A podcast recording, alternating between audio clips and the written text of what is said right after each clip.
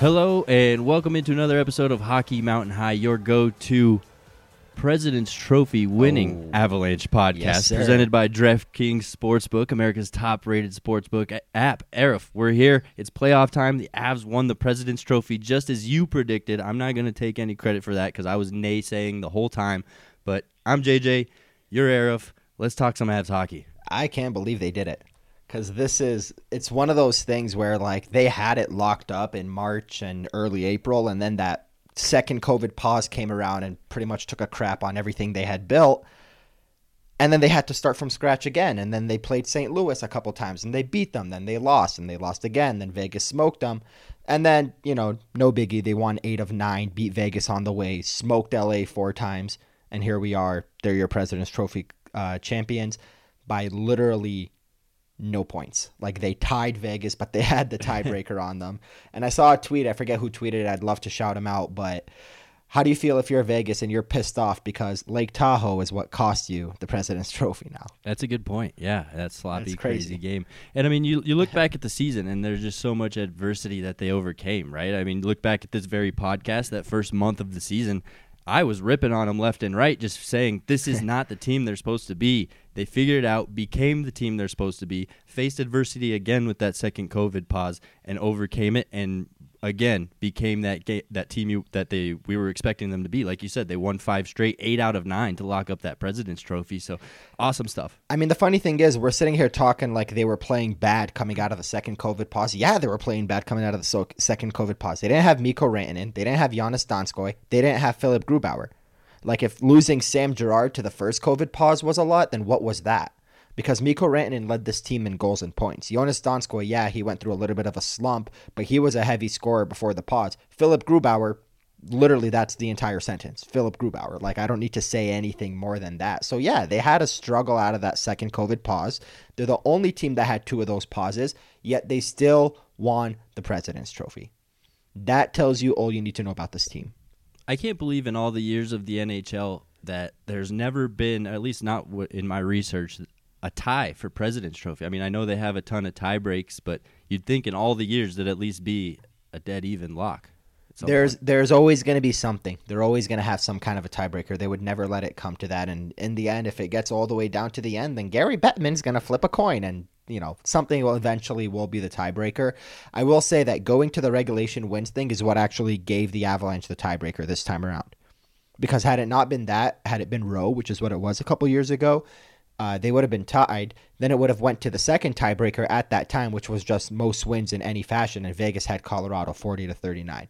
So that RW tiebreaker is what gave the Avs the President's Trophy. But you don't know what? They don't ask how, they don't ask why, they just ask if you did it. The Avalanche did it, first one in twenty years, and I understand it's not what they want. The main thing that they want is the is the cup, but this is an accomplishment regardless. yeah, I like that saying from you. I once had a coach that used to always say, "Look at the scoreboard. Does it count pretty goals and ugly goals, or does it just count goals?" Right? So yeah, that's that's a- literally it.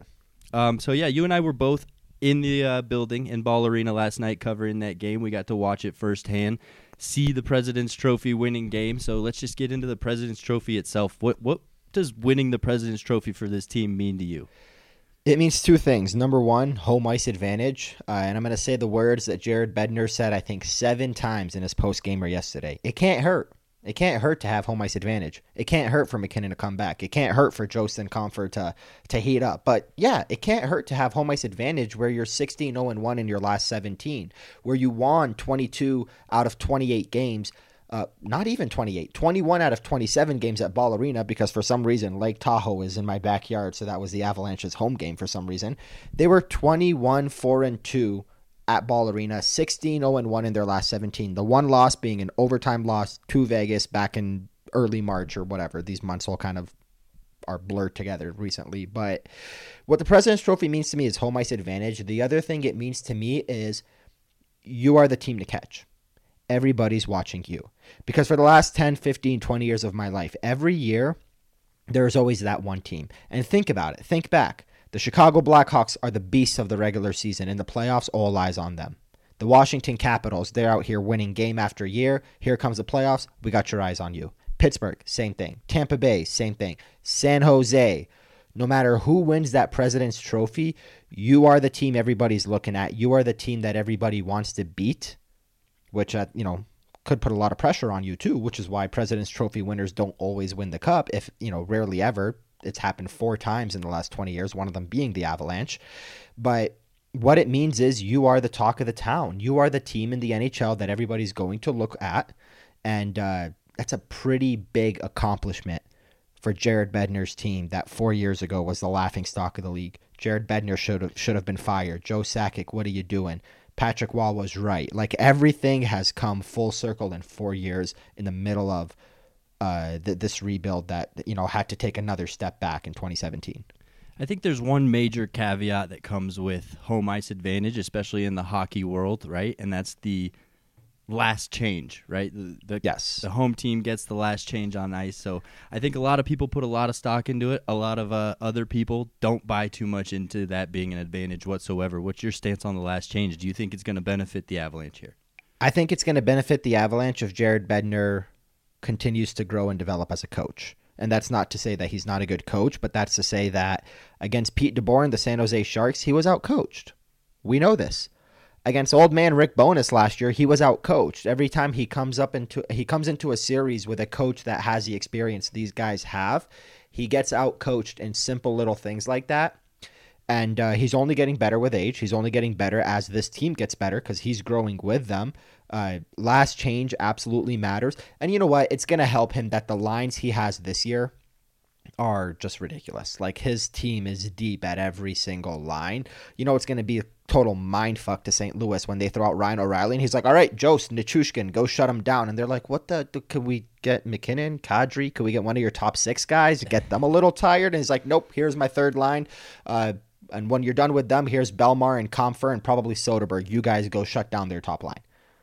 So it's gonna be something that he can use if he does it properly. And I think it is a big thing, especially in the playoffs, because in the playoffs, you are matching and you are coaching on a game by game basis. What happens in game one is what you're going to come prepared for game two, which is what we've been talking about this whole year with the regular season. It's hard to sweep a team because after game one, you go back to the drawing board and come in for game two and even out the series in a two game series because you've now coached and, and been able to watch video on everything that went wrong in the first game.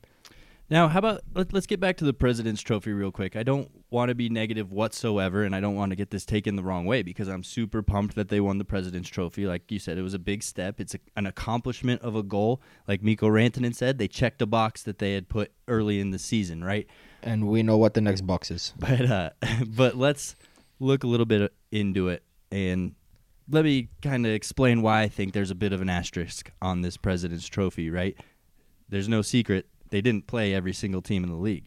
So understandable. Rather than playing the Washington Capitals and the Pittsburgh Penguins, the Tampa Bay Lightnings, they're playing the Anaheim Ducks eight times, the LA Kings eight times.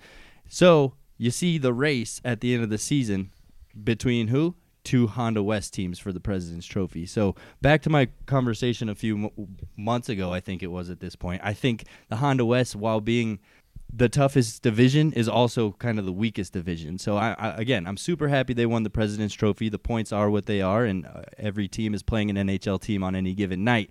But I'm just not that excited about a President's Trophy. Do it in a regular season, and I'm all about it. But for me, the only goal and the only thing that matters is, is the Stanley Cup. I really, I, I really don't put too much stock into this President's Trophy win.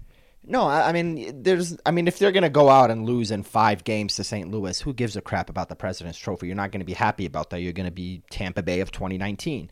But I will say this: the third and fourth best teams in the NHL by points are Carolina and Florida. They are in the same division. Then you got Pittsburgh, Washington, and Toronto all tied for fifth, sixth, and seventh. Pittsburgh and Washington are in the same division similar to the bubble last year where everybody said, oh, you know, in the bubble, it's uh, different hockey. It's not the same. We don't want to put a lot of stock into it. Well, you know what? Everybody in that bubble went through the same experience. Everybody dealt with the same cards was was dealt the same hand i should say everybody had to play in this arena in edmonton or in toronto in front of no fans living in a hotel room uh, what was the thing in the backyard? They called it the prison, the prison cell, or the the jail cell, or whatever Prison it was. that They called the court prison yard. Thank you, the prison yard. They called it the prison yard because that's all they can do. There was no greenery, there was no nature, there was nothing they could do, and that's why. And I'm just going to use this as an example because this is one of the teams that suffered. That's why the St. Louis Blues crapped out in the first round against Vancouver. Okay. And that's also why the Avalanche beat Arizona. And that's also why Tampa Bay beat Columbus in fifth overtime in game one. Teams all had to deal with the same things. So now, when you look at this regular season, the reason why I, sh- I told you those standings is because Colorado and Vegas being at the top means, yeah, they had their own fight going. Carolina and Florida had their own fight going, but every division had those teams at the bottom. You had LA, San Jose, and Anaheim at the bottom, three teams in the 40s in the Discover division, you had Detroit and Columbus, and then Chicago in the low 50s.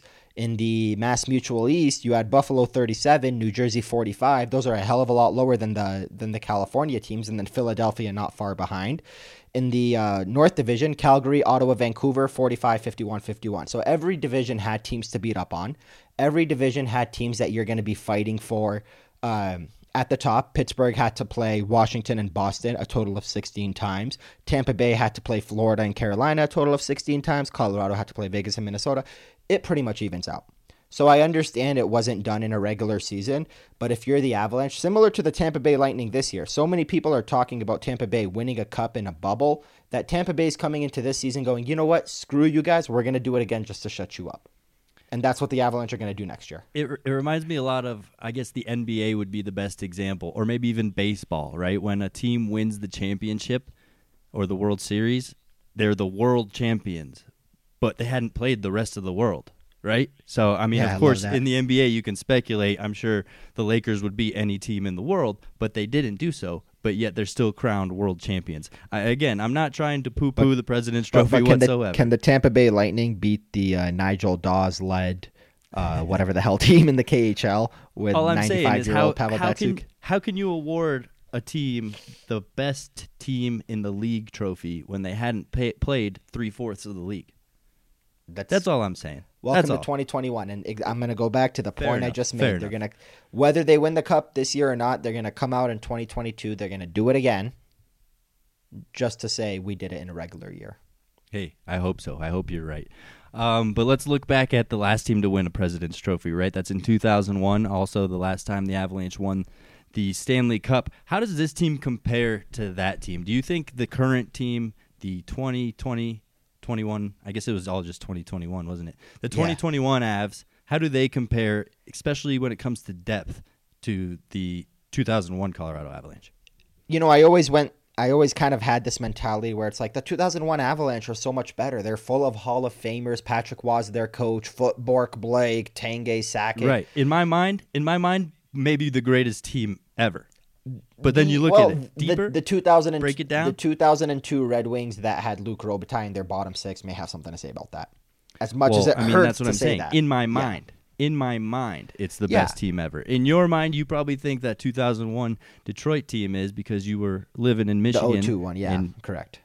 or whatever, and uh, you the know, they drinking won. the Kool Aid there. I was here drinking the Kool Aid on this team. Yeah, I was there crying and sobbing because Patrick Roy let in six goals in Game Seven of a must-win game. So I was not drinking any Kool-Aid for that bullshit. But here's the thing: the 2001 team is full of Hall of Famers. You want to know why the 2020-21 team is not full of Hall of Famers? because they're all under 25 years old. because they're still playing. Where are they going to be in the future? We'll see. Because you have Girard, you got Makar, you got Taylor, whatever. That's not even the conversation I want to get into. What I want to get into is when you look at the Avalanche in 2001 and you kind of break down the line combinations they had, and I know this includes Peter Forsberg, who didn't play for the, the second half of the playoffs, but their top line was Tanguay, Sakic, and Hejduk. Sakic versus MacKinnon. Who's the better player? Who's going to be regarded as the better player at the end of their career? That's up in the air. Probably Sakic, but MacKinnon's got a lot of time to do a lot of good things. He's 25 years old. Sakic didn't win his first cup until he was, I think, 31 in 1996. Or maybe that maybe my math is wrong. He was born in 69, 79, 89, 99. He was 27, so in about a couple years for MacKinnon's age. Uh, but Tanguay and Hejduk, Landeskog's gonna have a better career all around than Tanguay. And Rantanen probably is going to be better than old Milan Hejduk. I think those are two pretty comparable players, but I get what you're saying. They're comparable. They're they're comparable, but is Milan Hejduk a consistent 85 point scorer? No, Hejduk was not a consistent 85 point scorer. But that's that's exactly the case. With Mikko Rantanen, you have a guy who can score the amount of goals Hejduk can score, but he's also a far greater point producer, and he's just a bigger, more physical body than Hejduk was. So already in the top line, you got two of this team's forwards that are probably better than that team. Second line, Peter Forsberg, Nazem Kadri, no contest. I love you, Naz. You're my Arab brother, but Peter Forsberg all day, all night, every single time. Andre Burakovsky and Chris Drury. And this is when Chris Drury was playing the wing with Forsberg. Obviously, when Forsberg was hurt, Drury went back to center, but this is, you know, early in his career. Andre Burakovsky, Chris Drury. You would likely say Chris Drury just because he's a more complete player. Um, but Burakovsky's a pretty good point producer too. Ville Nieminen and Brandon Saad. I mean, Ville Nieminen is great and all, but Brandon Saad's a playoff performer that has two Stanley Cups. That's an easy decision. And then you get to the third line. And this is where it gets fun because Eric Messier, Stéphane Yelle, and Shjon Podein is one of the best lines in Avalanche history. Just a good quality shutdown line. But here's the funny thing about that line. If that if those players were this generation players, that would be the Avalanche's fourth line, not their third line. Right, that's a very physical line. Yeah, I mean that's the way the NHL was back then. Your third line was a very physical; it wasn't full of skill. Now with the salary cap, you kind of need to even out your money, and that's why you have you know a guy who could have scored 30 goals in Donskoi, Tyson Jost, who you know is is growing, and Valeri Nichushkin, who's a good 35, 45 point scorer on your third line. And then you have Compher, Bellemare, and Soderberg compared to Ryan Precht, Hinote, and Dave Reid. I really like that 2001 fourth line, I'm not going to lie. And then Chris Dingman slotted in when Forsberg was out in the playoffs and Hinote jumped up to the second line. But it doesn't look that crazy to compare these two teams. The defense is where it gets interesting because you got Toews, Makar, and Girard are your big three. You got Bourque, Foote, Blake are your big three. What the 2021 Avalanche version of the big three says to me is the NHL has changed, as we know. Because Bourque Foote and Blake would eat them for breakfast, literally, just like suck the bones of Cale Makar like a chicken wing. Because they are just smaller but way more mobile players. Um, but what would you rather have? Rob Blake taking a slap shot from the blue line or Cale Makar's wrister from the blue line that finds the net? Yeah, I'll take Makar. And, you know, I think Yeah. of the Foote Makar matchup. Imagine Foote trying to uh, chase Makar around the offensive zone. Yeah, and, and this is Adam Foote in his prime. This isn't Adam Foote in his second go around with the Avalanche where he was slowing down. But after the big three, this year's Avalanche, you got Timmins, Graves, Nemeth, and I'm not counting Byram. I'm going to count him as the seventh D, even though he would likely be in there. But you got Timmins, Graves, and Byram compared to Skoula, Klemm, and Greg freaking DeVries. Skoula, Klemm, DeVries. Basically, Bourque Foote and Blake played 30 minutes a night, by the way. Looking back at the game scores, I'm not even joking. They played 30 minutes a night for a reason. You take this year's goalies better. Roy versus Grubauer, no contest. Aebischer versus Dubnyk, to me, also no contest. I like Aebischer a lot more.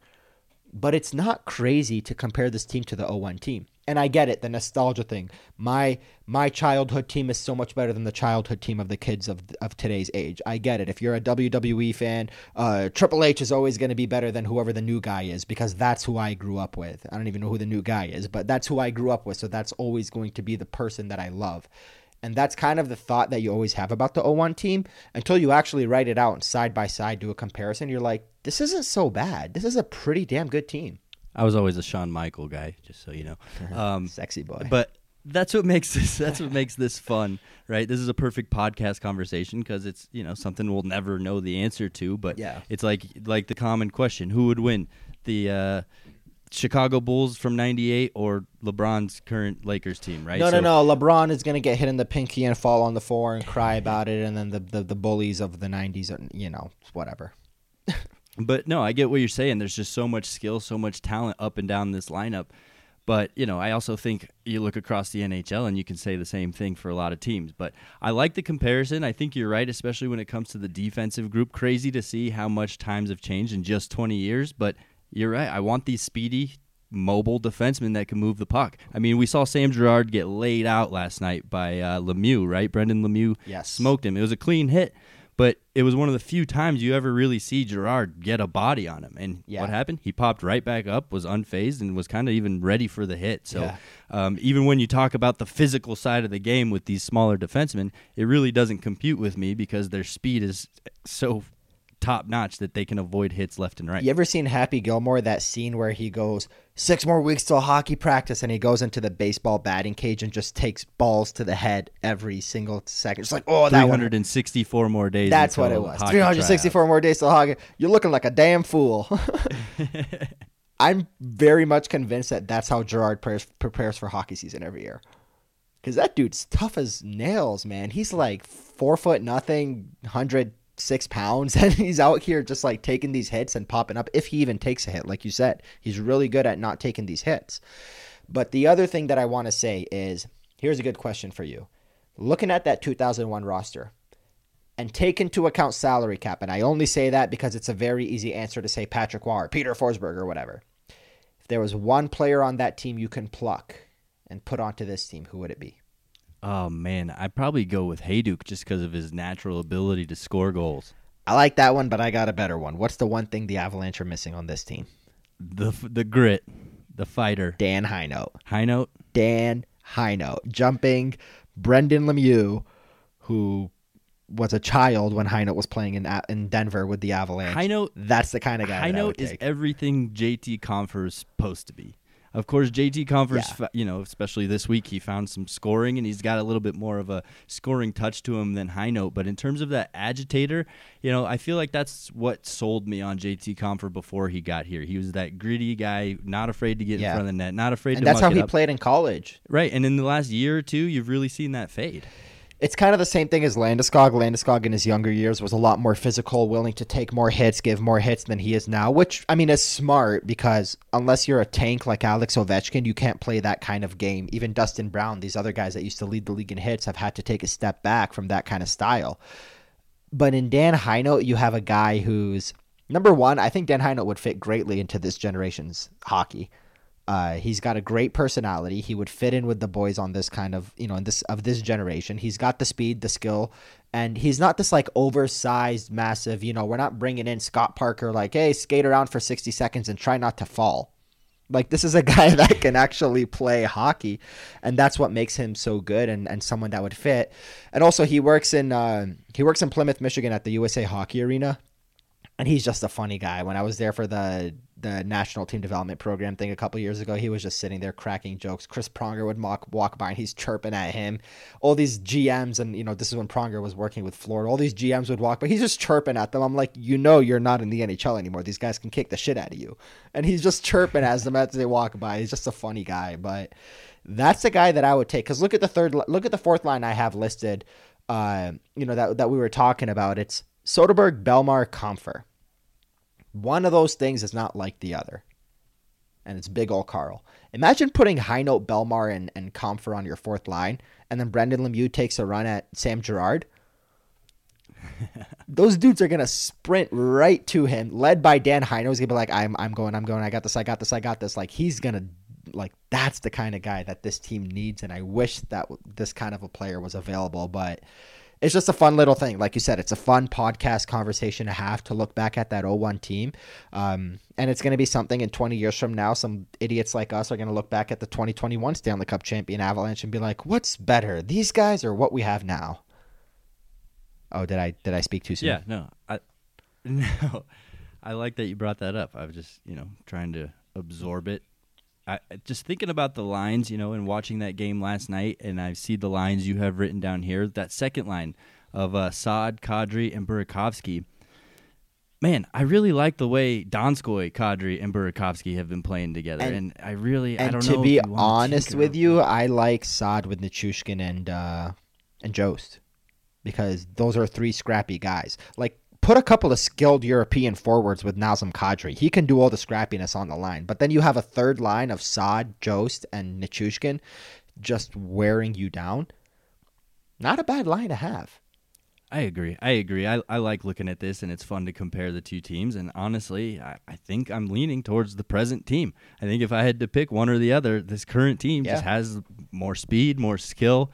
But like you mentioned, you know, with the lack of a guy like Dan Hinote, that's what terrifies me going into the playoffs here is you don't have that playoff grit, you don't Yeah. have that playoff mentality. Hopefully they can overcome it, but that's what scares the bejesus out of me about the Golden Knights. And maybe Calvert and O'Connor, if one of those two guys were healthy, they would be able to play that role. But right now, you got Soderberg in that role. Obviously, Soderberg hasn't been playing; it's been Sherwood and and, and Megna. But that's the guy you have. Uh, those are those are the two guys that you have to play that role. When I look at these lineups, there's only one position comparing position by position. So Rantanen to Hejduk, MacKinnon to Sakic, Landeskog to Tank, and so on and so forth. There's only one that is like an absolute killer, no contest. And I understand Roy is a million times the goalie Grubauer ever will be, but when you compare their numbers from those seasons, like Philipp Grubauer is not a terrible goalie right, year they're both right around nine twos, yeah, right? nine twos and a you know good save percentage, good goals against. Even like when you adjust it by era, Patrick Roy was in the top five in every category that year. Well, Grubauer's doing the same thing. The only no contest is the 2001, the 2021 Avalanche have three All Star potential jersey retirement kind of players on their top line, a couple of Hall of Famers probably, and then they have depth scoring throughout the rest of the lineup. The 2001 team has a second line center named Peter Forsberg that mops the floor with Nazem Kadri. As long as That's he's the healthy, one. which he wasn't. Yeah, which he wasn't for the second half of the playoffs. But that's the one position when you look at comparing. Without Forsberg, when your second line was Drury between Neiman and, and Hinote, then yeah, that's a little bit more comparable to Kadri, Burakovsky, and Saad, and that's when I would take the 2021 version. But the one position comparison, name to name, that was much better in 2001 than it is now is that Forsberg Kadri spot. Because even Toews and Bourque, Makar and Foote, Girard and, and Blake, uh, Timmins, DeVries, so on and so forth, the seasons that these young kids are having now is pretty comparable to the seasons those guys had. Since Kadri's since Kadri's arrival, have we even seen him out due to injury? Yeah, he missed quite a few. He, he had quite a few injuries in in in the pre-bubble 2020 season, and it's it's hard to remember that Yeah. he was actually out the very last game, the game against Buffalo, not Buffalo, sorry, the Rangers. I have a picture on my freaking Snapchat, I think it is, from the very last game before the bubble pause in March of 2020. Nazem Kadri took that pregame, uh, pro- took the morning skate in a red non-contact jersey because he was out and MacKinnon was out and Burakovsky. They had a ton of injuries and they still managed to beat the Rangers. I think JT Compher was like your top line center that game, and, and he scored the overtime game winner, assisted by Makar. So he did have a few injuries in that season, and then this year he played all 56 games. He was the only one, which was pretty cool. Well, that was a fun little conversation. I like the comparison. Um, let's stick to the present day and start re- looking into that St. Louis series. But first, I got to tell you guys about DraftKings Sportsbook. Big names are headlining this weekend's UFC 262 card from Nate Diaz to Michael Chandler. There will be no shortage of action, and DraftKings Sportsbook, the official sports betting partner of UFC, has a heavyweight offer for this weekend's fight with 100 to 1 odds. One fighter will be walking away with the belt.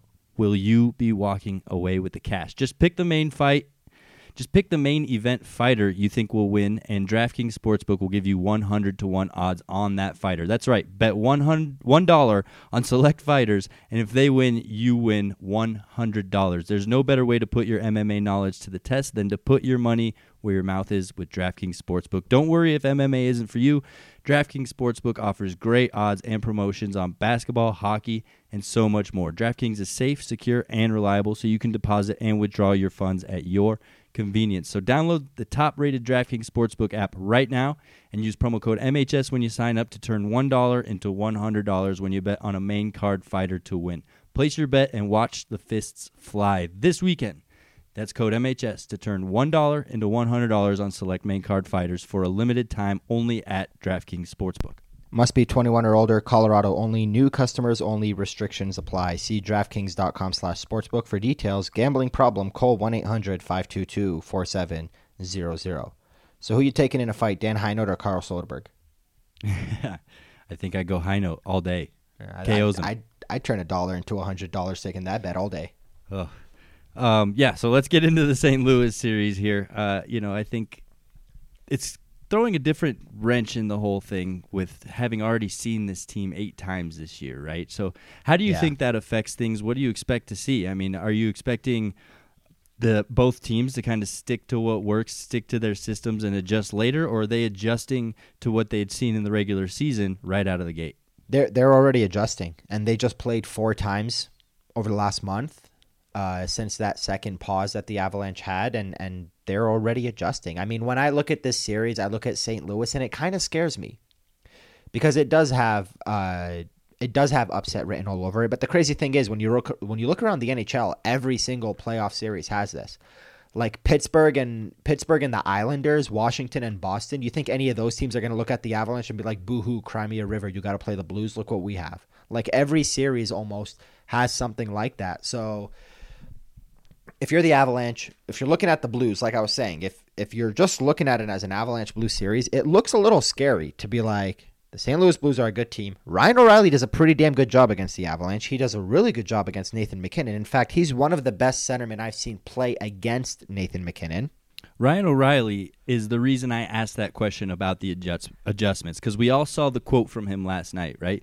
Very confidently saying, we're, gonna have some fun and we're gonna beat them. We're gonna beat them, and that's what puts that, that thought in my head. Is like, why is he so confidently saying that? Did does St. Louis know something that we don't? Does St. Louis know? All right, these are the only adjustments we need to make, and we've got these guys locked. That's a yeah, that's they have, ass, and that's a little bit of fear number, I have. They have a number one centerman in Ryan O'Reilly that knows who the Avalanche are, has played with MacKinnon, has played with Landeskog. He brought Landeskog. He he he raised Gabe Landeskog. Landeskog got the captaincy in 2012. No disrespect to Gabe, because Ryan O'Reilly didn't have a contract. It's simple as that. Ryan O'Reilly was the captain of this team when Gabe was drafted. Ryan O'Reilly, I mean, he was a little bit less of the captain of this team when MacKinnon was drafted because that was right after the whole offer sheet fiasco and it kind of got awkward. But O'Reilly knows this team, number one. He's been one of, again, he's been one of the best centermen in the NHL where when Nathan MacKinnon is matched up against him, O'Reilly does pretty damn good. Even though MacKinnon can get some points, O'Reilly knows what he's doing against his team.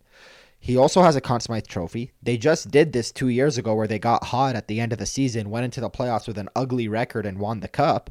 O'Reilly's like, yeah, we got this. Why should I be worried about this team? I just beat them a couple weeks ago on national television. I won up Nathan MacKinnon in a game where he had a couple goals. Well, I had a hat trick, I think it was. Yeah, he had a hat trick. Of course he's going to be confident. The dude is loaded with confidence. You see the way the guy dresses? The guy's had confidence since before he was drafted in the NHL. That's why he's such a stud and everybody knows how much I love Ryan O'Reilly, but he does scare me. He scares me for that reason. He scares me because not because of his confidence. It's nothing wrong with being confident. I mean, I'd expect Tyson Jost to you know, come out and be like, yeah, we can win the series too. Like, there's no problem with that. But he scares me because of what he does on the ice and what he can do on the ice.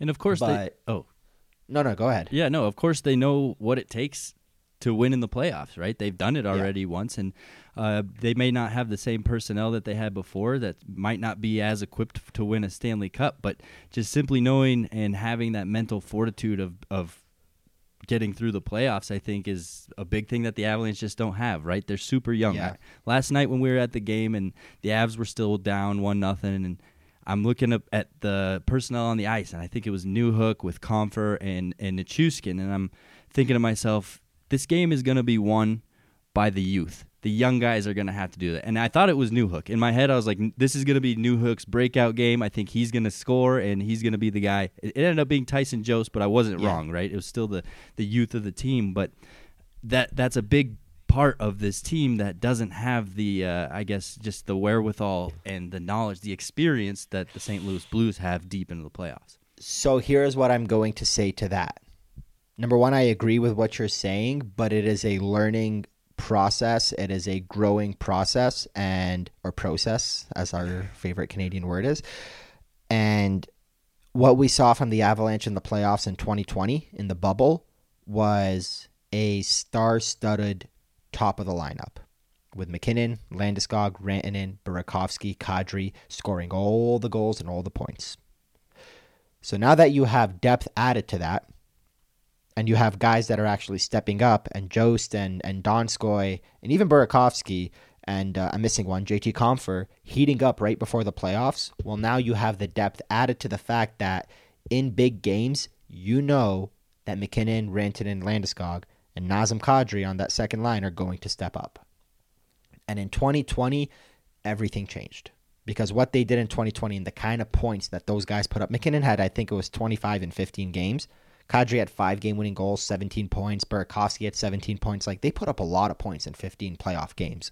So what that says to me is in game 56 for the President's Trophy with Jonas Johansson and net playing against a very crappy LA Kings team, yeah, you know what? We're not going to hurt ourselves. We're going to make sure that we are playing very, very conservative to make sure we're healthy for the playoffs uh, because we are Rantanen and Landeskog and obviously MacKinnon didn't play.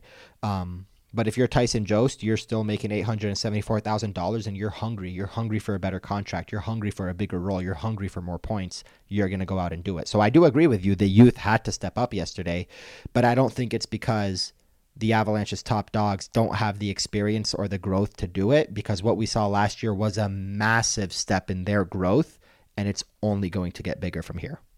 I'm with that. I like that. That's Another- the kind of question, really quickly, that Connor McDavid, the year that they made the playoffs, he wasn't even a point per game guy. Draisaitl led the team in play in scoring, and that was in 2017. That's a question that if you're an Oilers fan, you say, okay, McDavid just put up 100 and God knows what, four points in 56 games or something like that. Um, let's see him do it in the playoffs. I think he will, but it's still a question mark. The Avalanche, it's no longer a question mark. We've seen them do it. Mm-hmm.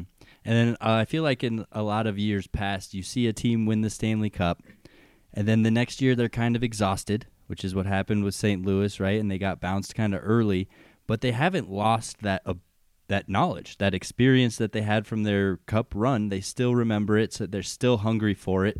So I think in their case, you know how we talked all season long about the Avalanche, just get to the dance. I think in St. Louis, that's all their mindset was, right? Yeah. We just need to get there, and then we know what to do from there. So yeah, again, and that's that's exactly the point. Yeah, the experience uh, is what makes me super nervous about St. Louis. That and that's exactly it. I mean, their their defense looks a little bit different because their top three is now Faulk, Krug, and Parayko, and Faulk and Krug were not there when they won the cup. It was Pietrangelo and Bouwmeester, but again, dude, look at David Perron's numbers. I think the guy finished the year with 59 points in 56 games. That dude does not age. He's such a good player. And then they still got the Jaden Schwartzes of the world, and they have all of this depth. They have Vince Dunn on defense, Jordan, everybody's pain in their ass, Binnington in goal. Like, it's it's a really good team. Uh, and I think the best way to explain it, I still think the Avalanche are going to win. Don't get me wrong. But I think the best way to explain that series is it's going to be a lot closer than a lot of people think. All right. Well, that being said, let's get into it. What's your prediction for the series? How many games? And, and obviously, you think the Avs come out? I'm going to say Avalanche in six, but I'm going to say it's a 2 2 series after game four, not a 3 1. St. Louis gets one back. I'm going to say Avs in six, and it's a 2 2 series. I like Avs in six too, and agreed. There's going to be a lot of adversity, maybe even a couple yeah. overtime games in there, right? Um, like in any in any given point in 2018 against Nashville, did you feel like the Avalanche actually were going to win that series when Andrew Hammond had to steal a game? No, you were just hoping they won a game in that series. Okay, which they got that they got that series to game 6 mm-hmm. That was a not close six game series. What we're going to see against the St. Louis Blues is a close six game series. Hundred percent, hundred percent, and it's going to be one moment later in the series, game four or five, that really defines it and I think it's going to be from the Avalanche. You're right. I think somebody's going to step up big, and suddenly what you thought was, oh man, this is going to go to seven, it's going to break apart, and I think the Avs do it in six. JT Compher is going to win a face-off in the defensive zone against Ryan O'Reilly. He's going to score and look at Ryan and say, "We won this trade." And he's going to be like, "I didn't even get traded for you to St. Louis. That was Buffalo, you idiot."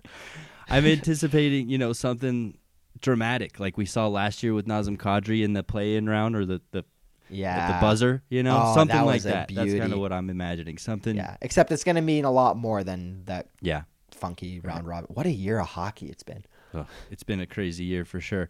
Um, but yeah, let's look around the rest of the NHL. Or is that all you want to get into on this series before we uh, look around the other playoffs? That I think that's a pretty good pretty good start for this for this series. I'm gonna say I'm gonna say the Avalanche win game one. They're pretty good at winning the first game. I actually saw a number that the Avalanche were top four in the NHL of uh, of the of the playoff teams of winning their opening game of the playoffs. I think they were third, but the Blues were fourth. So somebody's to lose that first game, but I think it, the Avalanche are to win. I know we talked at the top of the show about uh, the home ice advantage, And I know that the NHL rules on road trips are getting lighter for the playoffs, but I still think there's going to be some lingering, uh, you know, oh man, we're back on the road. The road sucks this year. I really don't want to be on the road. And last night when we did our little post game video, and I mentioned, you know, COVID has put a, di- a different spin on home ice advantage. That's exactly what I meant, right? The, the guys traveling really don't like it anymore. And I just think for the beginning of the playoffs, they're still going to have that negative feeling towards it and just really not enjoy being on the road. I think a lot of home teams are going to take care of business early. Especially when you're the Avalanche and you're 16 0 1 in your last 17 at Ball Arena, you're feeling pretty good about playing there. So, yeah. I and know. after going after going a year without fans, having those fans in there, I and the fans are going to almost double. It's going to be playoff atmosphere plus almost double fans. It's going to be so much louder. and it just feels like the Avalanche thrive on the energy in the building more than Yeah. any other team in the NHL. Yeah, I, I, I can see that as well. The Avalanche are approved for 7,750 fans, 7,750. The Blues are approved for 9,000. So they're both going to get a nice little bump. Uh, and and yeah, I mean the, the Blues are going to come to town. They're they're going to be loosened restrictions, but it's you know Ryan O'Reilly is going to go on a bender because he knows where to go, but everybody else is you know just kind of kind of lay low. And how does that compare to how many fans were in the building last night in Game 56? They were still at 20%. Yeah, they were at 4,050, so 4050. It's going up to 7750. And those 4,050 fans were pretty loud. You see the end of the game when Alan Roach announced President's Trophy and how they were. Oh man, that was so cool. I also want to take a second to acknowledge just uh, you know how into the game they were from the very beginning. Even when the Avs were down, everybody was frustrated. Like, come on, come on, clock's ticking. You still had the crowd clapping for great breakouts, clapping for great defensive plays, just engaged, fully engaged. They know they know Great what they to see. have. They know what they have this year. What they have is a team that's always like they don't lay they don't lay eggs.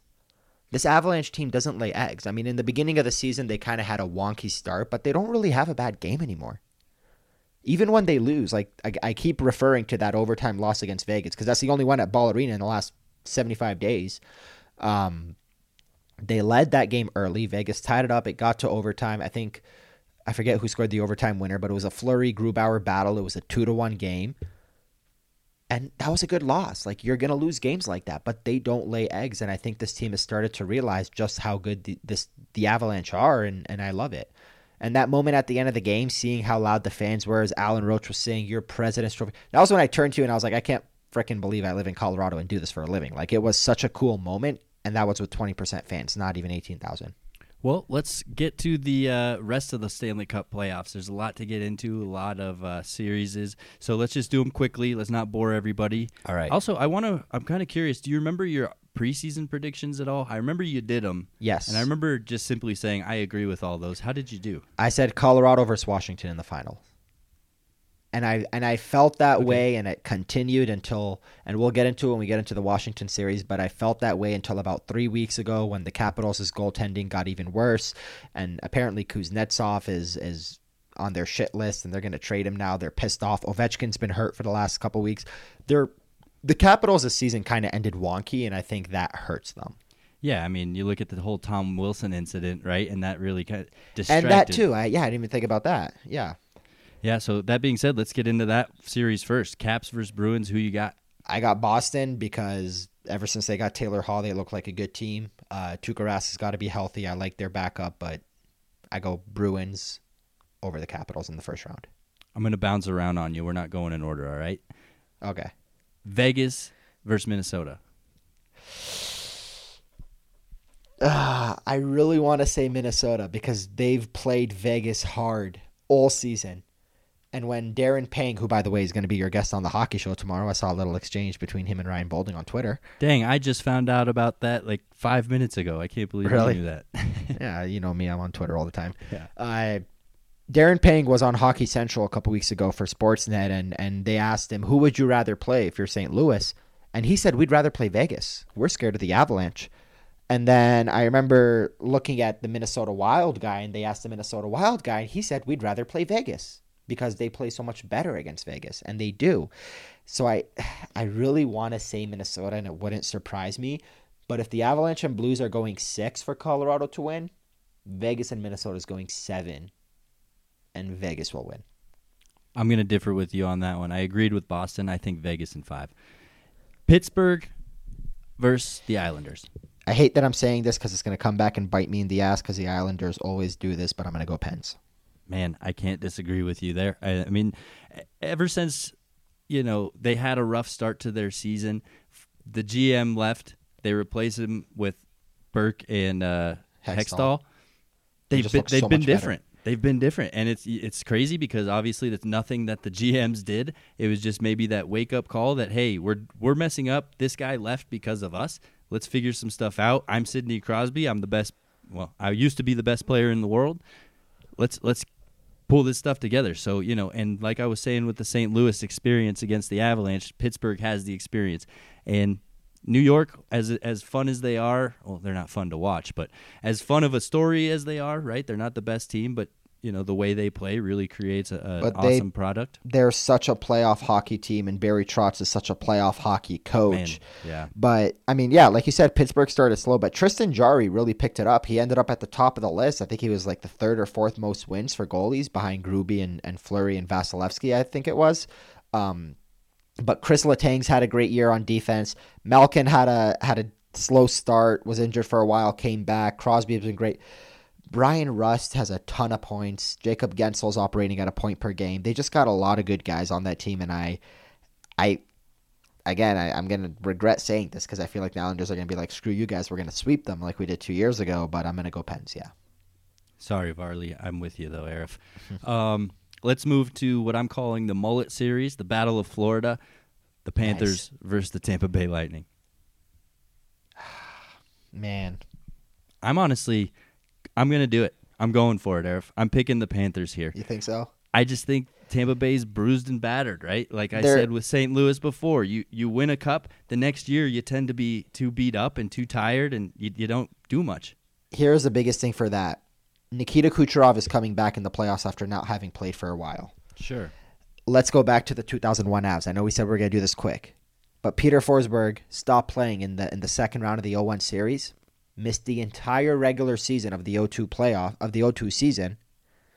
Came back in the playoffs, even though the Avalanche only went 3 rounds, he led the NHL in scoring in the playoffs even though the Red Wings and the Hurricanes were in the final.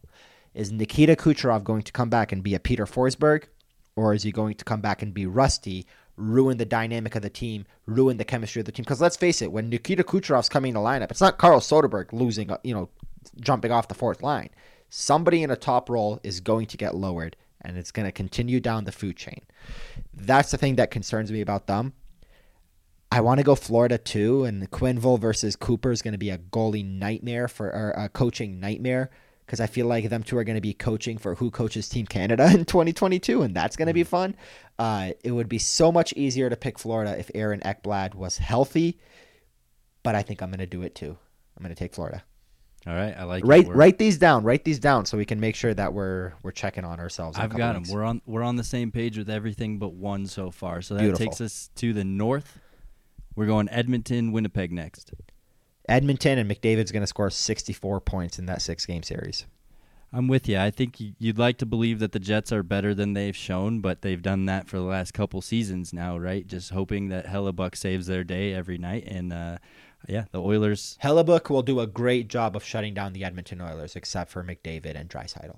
Right. And then someone's got to get the secondary assist, so Tyson Barrie's going to get a lot of points.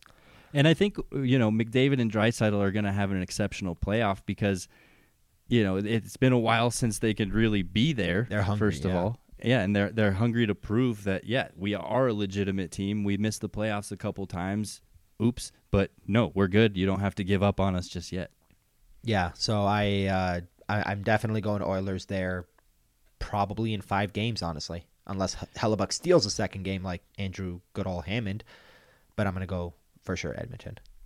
I think we'll probably agree on this next one too. Sticking up north, Toronto, Montreal. Toronto in three. um, yeah, I'm gonna go the Maple Leafs. I know Carey Price did a thing and he beat the Penguins last year, but Toronto is just a far better team. I'm gonna go Maple Leafs in five games. Yep, with you. I think Maple Leafs come out of the north, don't you? I think so too. Yep. And then finally, I'm sure we'll agree on this one too. Hurricanes versus the Predators. The Predators are kind of like the Blues. They're going in hot, really freaking hot. Uh, but I'm sorry, Matt Duchene. It's it's not going to happen. Yep, I'm with you. So we differ on ev- on no, we're the same on everything but one. I like it. What was that one again? Pittsburgh? No. Vegas? No. Shoot, I forgot. I told you to write them down. God man. I Now did we it. gotta go back and listen. you know to I'm it. not gonna write them down. Um, hold on, let me pull it up. Pull it up. Caps, Here Bruins. We we had. Bruins. Vegas Wild. I had Vegas. Pens, Isles. I had Pens. Is that the one? Did you take the Islanders? No, I, I took pens. Panthers, Bolts. So did we agree on everything? I think We agreed on. every- Are, think are you we- taking the Blues or the Avalanche? Oh, I'm taking the Avalanche. Okay, then we're good. Yeah, we're we're eight for eight. I think we no, we disagreed on the fact that I said Minnesota Vegas is going to be a tough series, and you said it's going to be Vegas in five. Okay. I guess we didn't disagree that hard then. Yeah. That's nice. I like when we're on the same page and not Yeah. not giving each I, other I like when we have thir- 30 seconds in a podcast of people going, "Dude, you didn't disagree on anything," because they just listened to it. Uh, well, that's all we really have on the docket. Um, anything else you want to get out there before we wrap it up, like we always do with our Mile High Sports three stars of the week? Uh, I just want to mention if you guys, uh, JJ just referenced it a couple minutes ago, but the video that we did yesterday. So, assuming that the uh, COVID protocols and the and the press box allows us to both be at games, you will be seeing a lot of videos, hopefully from you know not ice level, but you know in the actual rink and not hiding somewhere behind the press box in the future. But we're going to be doing a lot of those post game videos throughout the playoffs, whether it's by myself, with JJ, or maybe even JJ by himself. We're going to try to get that content out there. So share it, like it. As JJ says, tell your friends, tell your mom's friends, tell your friends' moms, tell everybody. Watch those videos, share them. Uh, we're going to up the content like hell. Keep on catching my Dean's list. Shout out to everybody who's been sharing those. Those are getting a ton of clicks. Game stories. I'll be doing a couple features. Uh, my sources say good old Terry Frei is going to write a couple things for our website too, so catch him as well. Ryan Boulding does his weekly thing, the hockey show, Hockey Mountain High. Ton of content coming your way from Mile High Sports. And unlike everybody else in Denver, Mile High Sports is free. So you don't need any money. You just need to go to milehighsports.com. Yeah, it's time to strap in. It's playoff time. It's what we've all been waiting for. So, you know, this is where we're going to kick it up a notch and, and really try to get you as much free content as possible. Yeah, as you mentioned tomorrow on the hockey show, not only is Darren Pang coming on, but we're also going to have John Mitchell aboard to break down the uh, playoffs from the Avalanche perspective. So we're getting both views here. That's that's awesome. And uh, I don't know if you saw the email today about the playoffs, but there's going to be limited media availability at Family Sports Center for those practices. So maybe we can actually get back to the practice ring for the first time in a year and a half. I love it. I love it. Let's let's get it going. So that brings us to our Mile High Sports three stars of the week, presented by DraftKings Sportsbook, America's top-rated sportsbook app. I wanted to throw in the Avalanche fans in the third star, but I think there are a few players that deserve it more. But I did want. I already did it Way a couple minutes totally ago, but I wanted to Shut our acknowledge them. fans down. Yeah, I wanted to acknowledge the fans how great they you guys are my you, uh, yeah. You guys are my number one star. Don't listen to him. Please keep pressing on our podcast and clicking and listening. whatever, Eric. You're the one that built the three stars of the week this week. Star number three. Presented by DraftKings Sportsbook, not me. We're going to JT Compher for his hat trick, and you know it's just good to see him finally get a hat trick. I think it's been a long time since he got one. I think it was what January 2020. So um, not only good to see him score a hat trick, but just scoring goals in general. Yeah, and uh, a hat trick plus, and I know we recorded and, and already talked about this on the last episode, but the game winning goal in a very important game midway through the third period against Vegas that the Avalanche needed to win in regulation, and they did. Good point. And that's what locked up their opportunity to win the President's Trophy. Good point. Storybook stuff here. Um, star number two. I think we gave him star number three last week, so he's bumping up one. Tyson Yep. Jost, two goal game, Attaboy Tyson. just stepping up and, and actually being right. clutch. Do you remember my reaction when he shot that shot to score that goal yesterday? Which one? The first goal? Yeah, Yeah. the laser. And I looked, I was like, that was Tyson? that was the best shot he's ever taken in his career. And I like literally was like, that was not Tyson. That was a rocket. was. It looked like an Andre What Burakovsky wrister. Just yeah, that's exactly my point. Is it looked like someone who does it all the time? That wasn't what I thought Jost can do. But holy crap, what a shot and what a game he had, and he's fired up. And shout out to him showing up on Zoom wearing a President's Trophy shirt that looked like it was two sizes too big and was you know given to him on a giveaway. But you know the Avalanche took an extra minute to get onto the Zoom press conference after the game yesterday, and they came out Rantanen and Jost wearing these you know President's Trophy shirts, and I'm like, oh, great. They already had those made. Nice. So Tyson Jost makes the Mile High Sports three stars a week, two weeks in a row. And what's been the common denominator with, with his game in those two weeks? Scoring. And playing with better players, right? Maybe he's just the type of guy that needs the opportunity to play better minutes and with, with more quality guys, and he suddenly starts to produce a little bit because in years past we've been frustrated with him, but he's also been buried on the third and fourth lines. Maybe he just is that guy. Well, Tyson, and I'll say the same thing to you, Alex Newhook. Brandon Saad and Nazem Kadri aren't going to be here forever. So there's a couple spots on that top six that you two can take on together and really grow into a pair with, with you know, probably Burakovsky. Seize it. Seize it. Um, brings us to star number one. Me. He also was on our three stars last week. Mikko Rantanen. Mikko Rantanen. I think he probably leads the team in being on the Mile High Sports three stars of the week this season. Okay, so Mikko needed five point, four points in the last two games of the season that MacKinnon did not play in to tie Nathan MacKinnon in points. Well, he got five, and they were all assists. Mikko Rantanen is your Colorado Avalanche 2001 leader in goals and in points. And no Avalanche player has led the team in points, not named Nathan MacKinnon, since our old friend turned sour enemy Matt Duchene in 2015 16. Every year Jared Bednar has been coach. Nathan MacKinnon has led the team in points until this year. Shout out Mikko Rantanen, 30 goals, 66 points. Just an unbelievable season for him. And he did it in less than 56 games. Was uh, that season Matt, of Matt Duchene that you're referring to? Was that the year when he scored his 30th goal in a loss? He celebrated and Roy just ripped him. Big cheer. What's that? Matt Duchene, big. The funny thing is about Patrick Roy, he went into that press conference going, "I'm burying this motherfucker," Yep. because nobody even asked him a question. They're like, "Hey, Patrick, how was Varley and net?" Matt Duchene, big cheer. What's that? Like he was nothing to do with Duchene, and he just wanted nothing more than to bury this kid. I remember that well. I was sitting in that room, and I it Oh, was you one were of there? those. Yeah, it was one of those days where the media doesn't really want to ask Patrick Roy a question, right? And you heard it from Gabe Landeskog on Spittin' Chiclets. Like it's nice with Bedsy around now that you don't have a coach who one day is you know in a 10 out of 10 mood and the next day he's in a 1 out of 10 mood and that's exactly how it was with Patrick Roy and it just makes you think I mean last night at the game winning that president's trophy I looked back at my 7 years covering the team and just just dumbfounded by the difference The that we've seen yeah. the growth and the ability to go I mean just all Jared Bednar right the ability to go Yeah. from nothing to something that quickly is just That so, so moment- fun that moment when they won that game and, and everybody was cheering the President's Trophy, all I sit back to is the years of watching the final game of the year in my mom's basement. Game 82 in 2018, I Mhm. remember cheering my ass off for that game. The final game of 2019, the game where Erik Johnson uh, clinched their playoff spot with that overtime goal against Winnipeg, if you remember, in 2019 uh, 2017, 2016, watching year after year. 2014, watching the Boudreau and, and Bruce Boudreau, Patrick Roy thing at Pepsi Center, where we brought the house down on, on the other coach. And I was like, all of that was fun, but this is the actual thing. I'm Mhm. watching a team that just won the President's Trophy that is going to be one of the Stanley Cup favorites, might go on a long run. Like it just all came full circle. To see the growth that the teams had is just crazy.